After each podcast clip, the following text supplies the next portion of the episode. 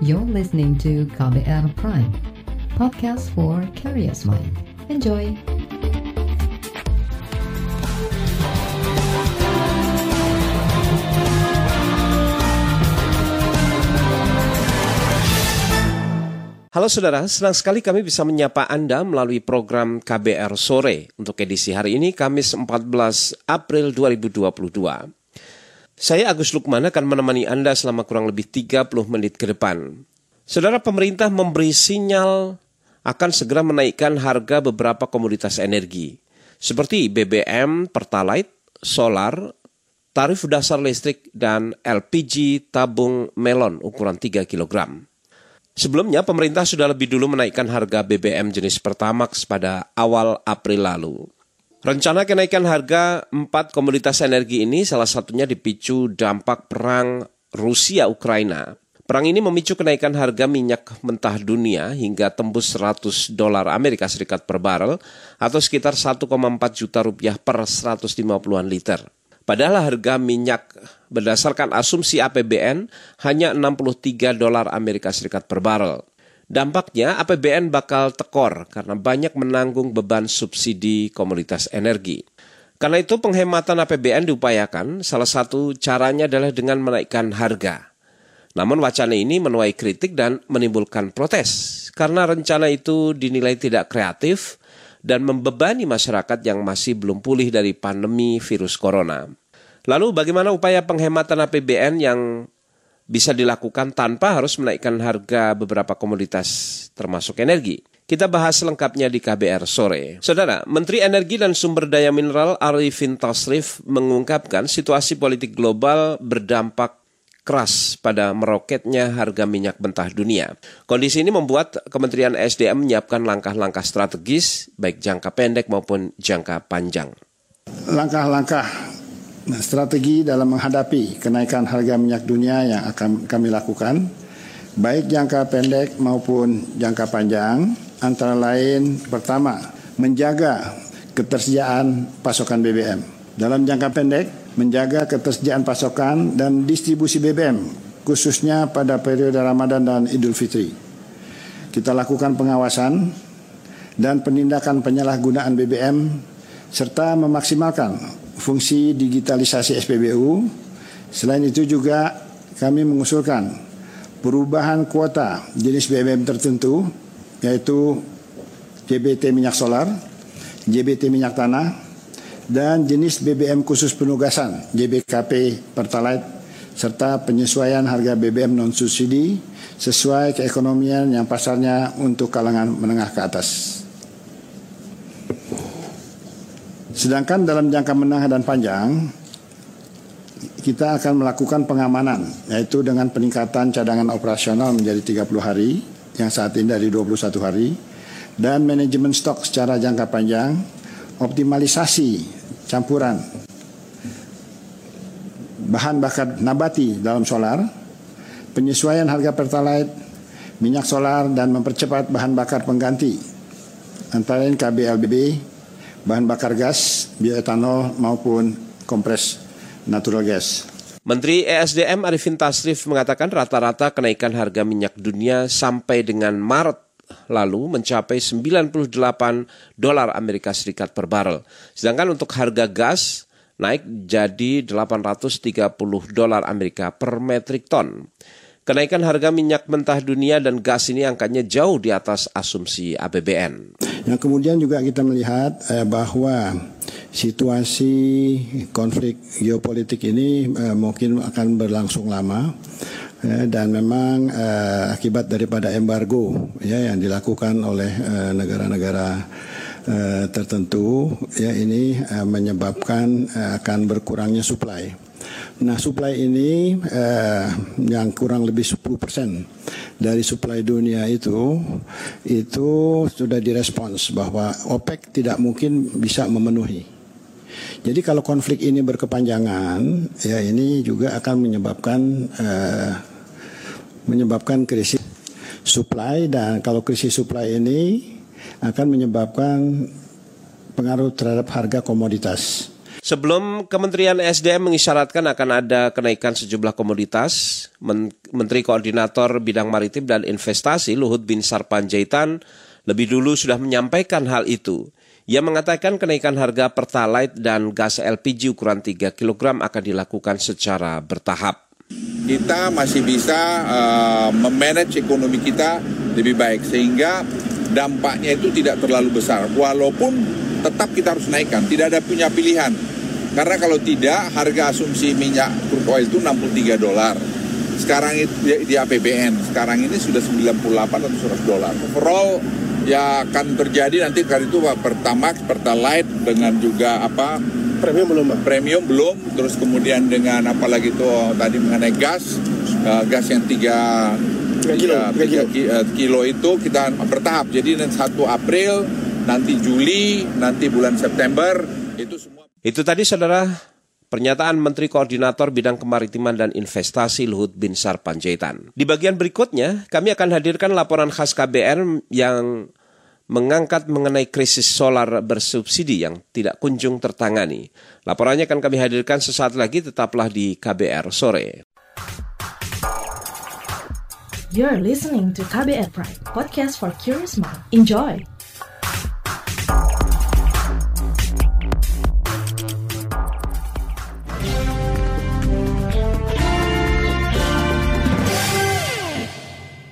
Saudara, pemerintah menyalurkan subsidi bahan bakar minyak ke B B M merespon kenaikan harga energi di dunia. Sayangnya subsidi B B M ini masih menyisakan masalah seperti kelangkaan dan penimbunan solar. Berikut laporan khas K B R yang disusun jurnalis K B R Siti Sadida, disampaikan Fitri Anggraini. Perang antara Rusia dan Ukraina memicu berbagai dampak ekonomi global, termasuk dampak pada keamanan energi dalam negeri. Menteri Koordinator Bidang Perekonomian Airlangga Hartarto mengatakan krisis energi global menyebabkan harga komoditas energi terus naik dan berdampak pada kemampuan daya beli masyarakat. Pemerintah pun harus menambah subsidi ke masyarakat, terutama subsidi B B M. Kita belum tahu berapa lama ini Rusia dan Ukraina dan berapa lama harga komoditas ini bisa bertahan tinggi, tetapi harga komoditas yang tinggi ini juga berbahaya. Karena kalau harga komoditas tinggi, dari segi permintaan juga belum tentu semua bisa di-pass on atau bisa diteruskan ke konsumen. Seperti di Indonesia harga tinggi, B B M kita tidak bisa teruskan ke masyarakat, gas tidak bisa diteruskan ke masyarakat, harga misalnya kenaikan berbagai komoditas juga tidak bisa diteruskan ke masyarakat, sehingga pemerintah harus tetap memberikan bantalan subsidi. Nah tentu kalau kita hitung berdasarkan harga minyak yang naik ke seratus, subsidi kita bisa mencapai tiga ratus triliun. Selama ini salah satu B B M yang disubsidi pemerintah adalah jenis solar, khususnya bagi nelayan. Nelayan dapat mengakses solar bersubsidi melalui stasiun pengisian bahan bakar umum nelayan atau S P B U N. Sayang, B B M bersubsidi ini masih dinilai bermasalah karena barang kerap langka. Kendala stok dan distribusi ini misalnya dirasakan oleh salah satu nelayan di Cirebon, Jawa Barat, Gion. Gion menyampaikan keluhannya secara langsung di depan Presiden Joko Widodo saat kunjungan ke Cirebon beberapa hari yang lalu. Solar, jangan mahal lah. Jangan mahal, itu dibatas. Dibatas dua puluh, tiga puluh. tiga puluh liter kan, ya, iya, per kan, hari. Kan per hari biasanya itu lima puluh, karena dibatasnya dua puluh, tiga puluh. Ya mulai ada satu minggu lah. Kelangkaan B B M bersubsidi membuat banyak nelayan tidak bisa melaut, seperti Sofi Yudin, nelayan asal desa Karangharjo, Kecamatan Keragan, Kabupaten Rembang, Jawa Tengah. Kita susah untuk mencari bahan bakar, jadi untuk nelayan kecil ya susah untuk mencari kebutuhan sehari-hari. Ya nunggu sampai dapat, nunggu antrean. Apabila nggak punya stok solar ya nggak melaut. Ya orang kecil makin susah itu. Sehari-hari antri solar di pom. Keluhan juga dialami angkutan transportasi penumpang. Staf marketing P O San Bengkulu, Freddy Febrianto menyebut kelangkaan solar bersubsidi membuat mereka beralih ke B B M non-subsidi agar tetap beroperasi. Dampaknya, biaya operasional naik. Kami sangat terganggu bu aktivitas pelayanan kami terhadap penumpang ini dalam pengangkutan penumpang. Karena kami ini kan bis akap reguler. Kami berinisiatif ya menggunakan bahan bakar yang ada. Biaya solar langka kami beralih ke Dexlite dengan resikonya kami mengalami kenaikan biaya operasional seratus lima puluh persen dari yang seharusnya.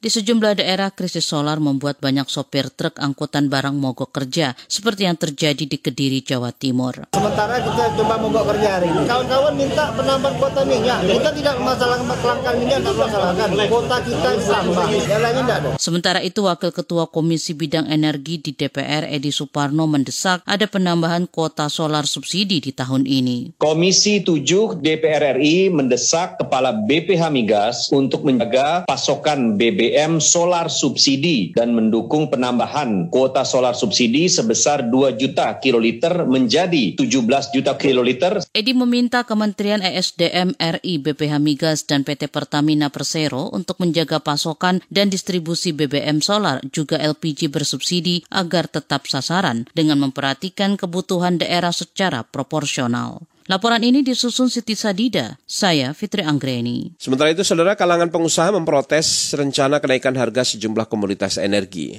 Lalu apa alasan dan saran mereka kepada pemerintah? Nantikan informasinya sesaat lagi di K B R Sore. You're listening to K B R Prime, podcast for curious mind. Enjoy!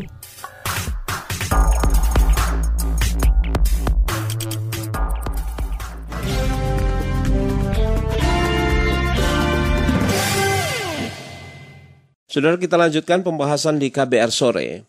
Kalangan pelaku usaha bersiap menyesuaikan kondisi pasca kenaikan sejumlah harga komoditas energi, termasuk minyak dan gas.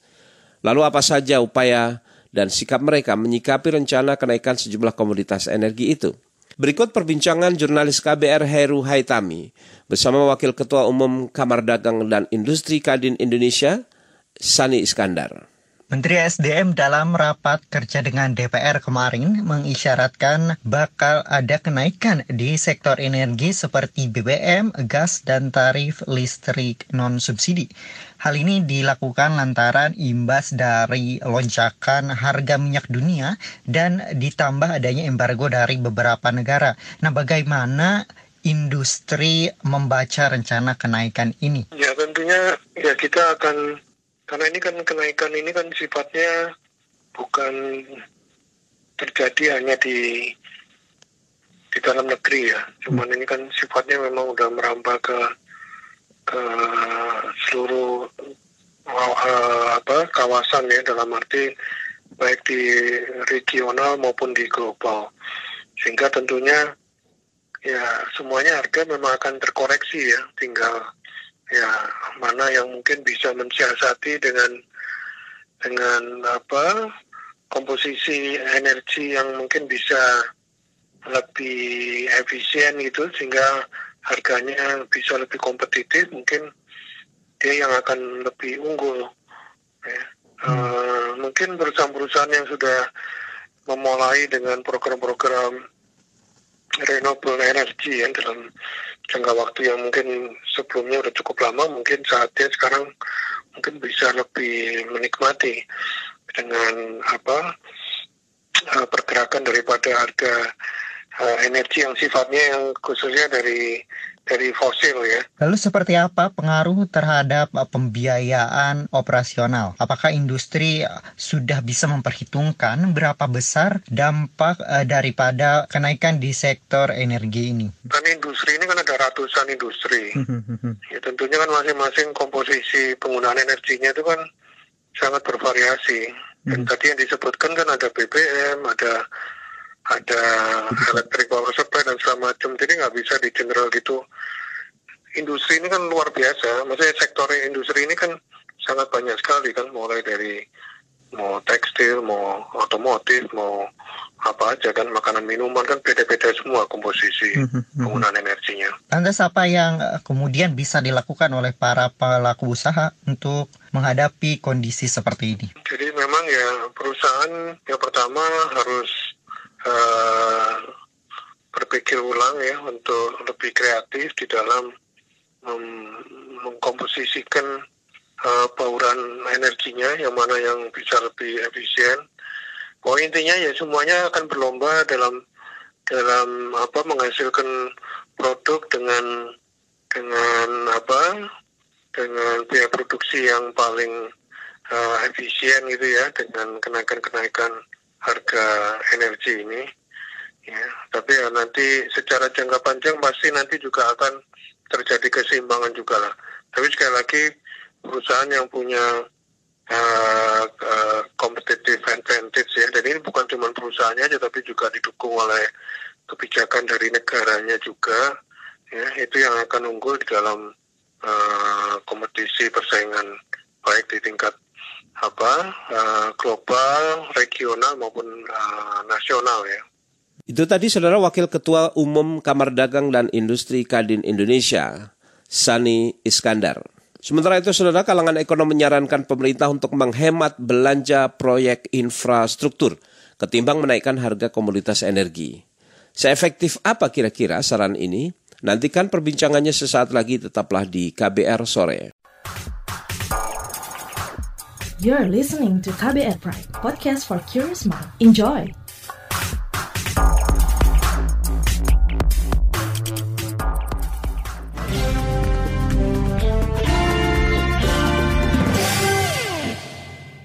Saudara, rencana pemerintah yang akan menaikkan harga Pertalite, solar, tarif dasar listrik, dan gas L P G ukuran tiga kilogram diyakini akan menambah beban ekonomi masyarakat, terutama kalangan rentan, miskin, dan kalangan miskin. Apalagi rencana kenaikan secara bertahap itu tidak diimbangi dengan kenaikan upah minimum.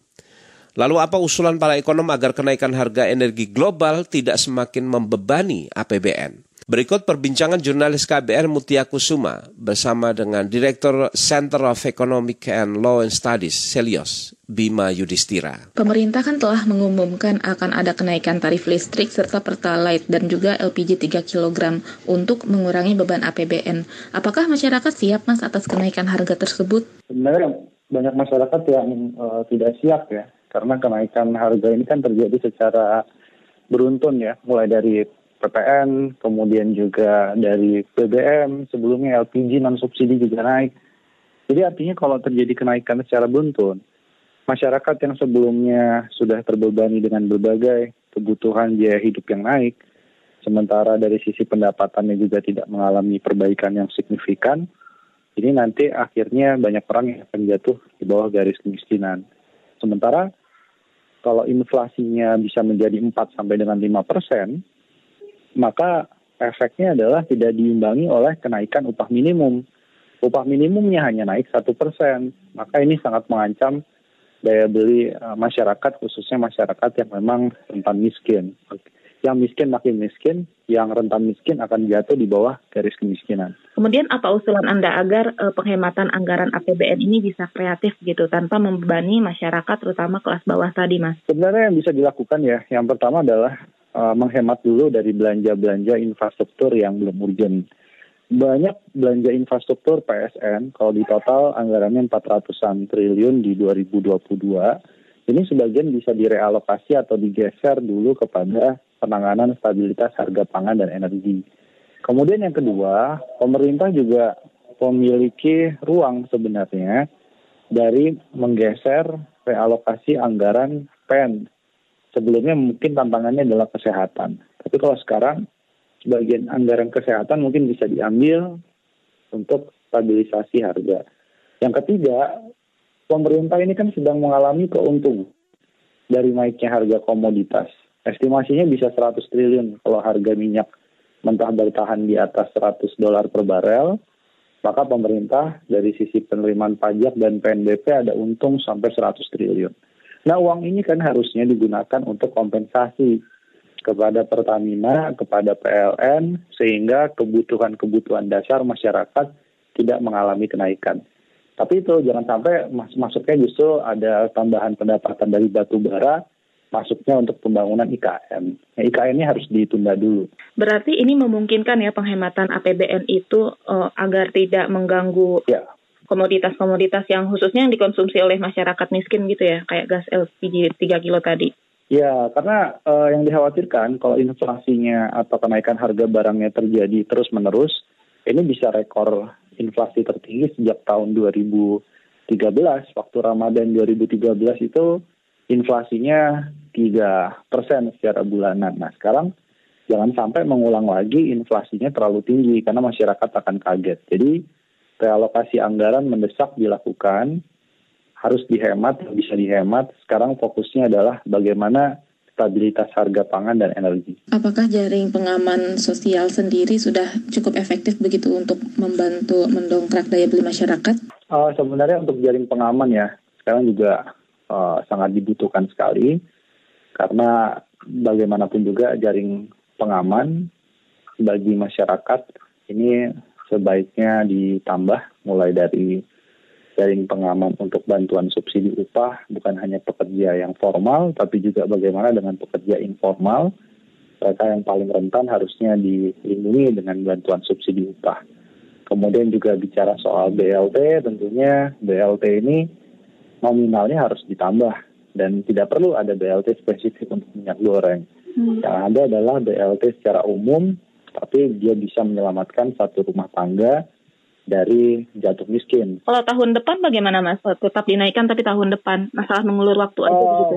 Tahun depan masih rentan gini, karena pertimbangan satu pemulihan ekonominya belum solid. Tahun depan itu bahkan Bank of America dan Deutsche Bank meramalkan terjadi resesi ekonomi. Jadi itu, dan inflasi akan memicu tahun depan ini naiknya suku bunga. Jadi masyarakat yang mau K P R bunganya naik, yang mau kredit motor baru juga bunganya naik. Jadi artinya momentum sampai dua tiga tahun ke depan ini belum pas untuk menaikkan tarif dasar listrik ataupun harga energi yang diatur pemerintah. Itu tadi saudara pengamat ekonomi dari Celios Bima Yudhistira. Dan perbincangan tadi menutup jumpa kita di K B R Sore di siar ini Kamis empat belas April dua ribu dua puluh dua. Pantau selalu informasi terbaru melalui situs k b r titik i d, Twitter kami di akun et berita k b r, serta podcast di alamat k b r prime titik i d. Jangan lupa untuk tetap mematuhi protokol kesehatan dengan enam M, memakai masker, menjaga jarak, mencuci tangan dengan sabun, menjauhi kerumunan, mengurangi mobilitas, dan segera mengikuti vaksinasi covid sembilan belas. Saya Agus Lukman bersama tim yang bertugas, kami undur diri. Salam.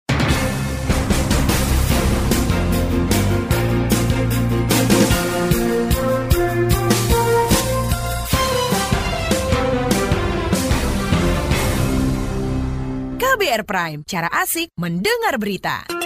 K B R Prime, podcast for curious mind.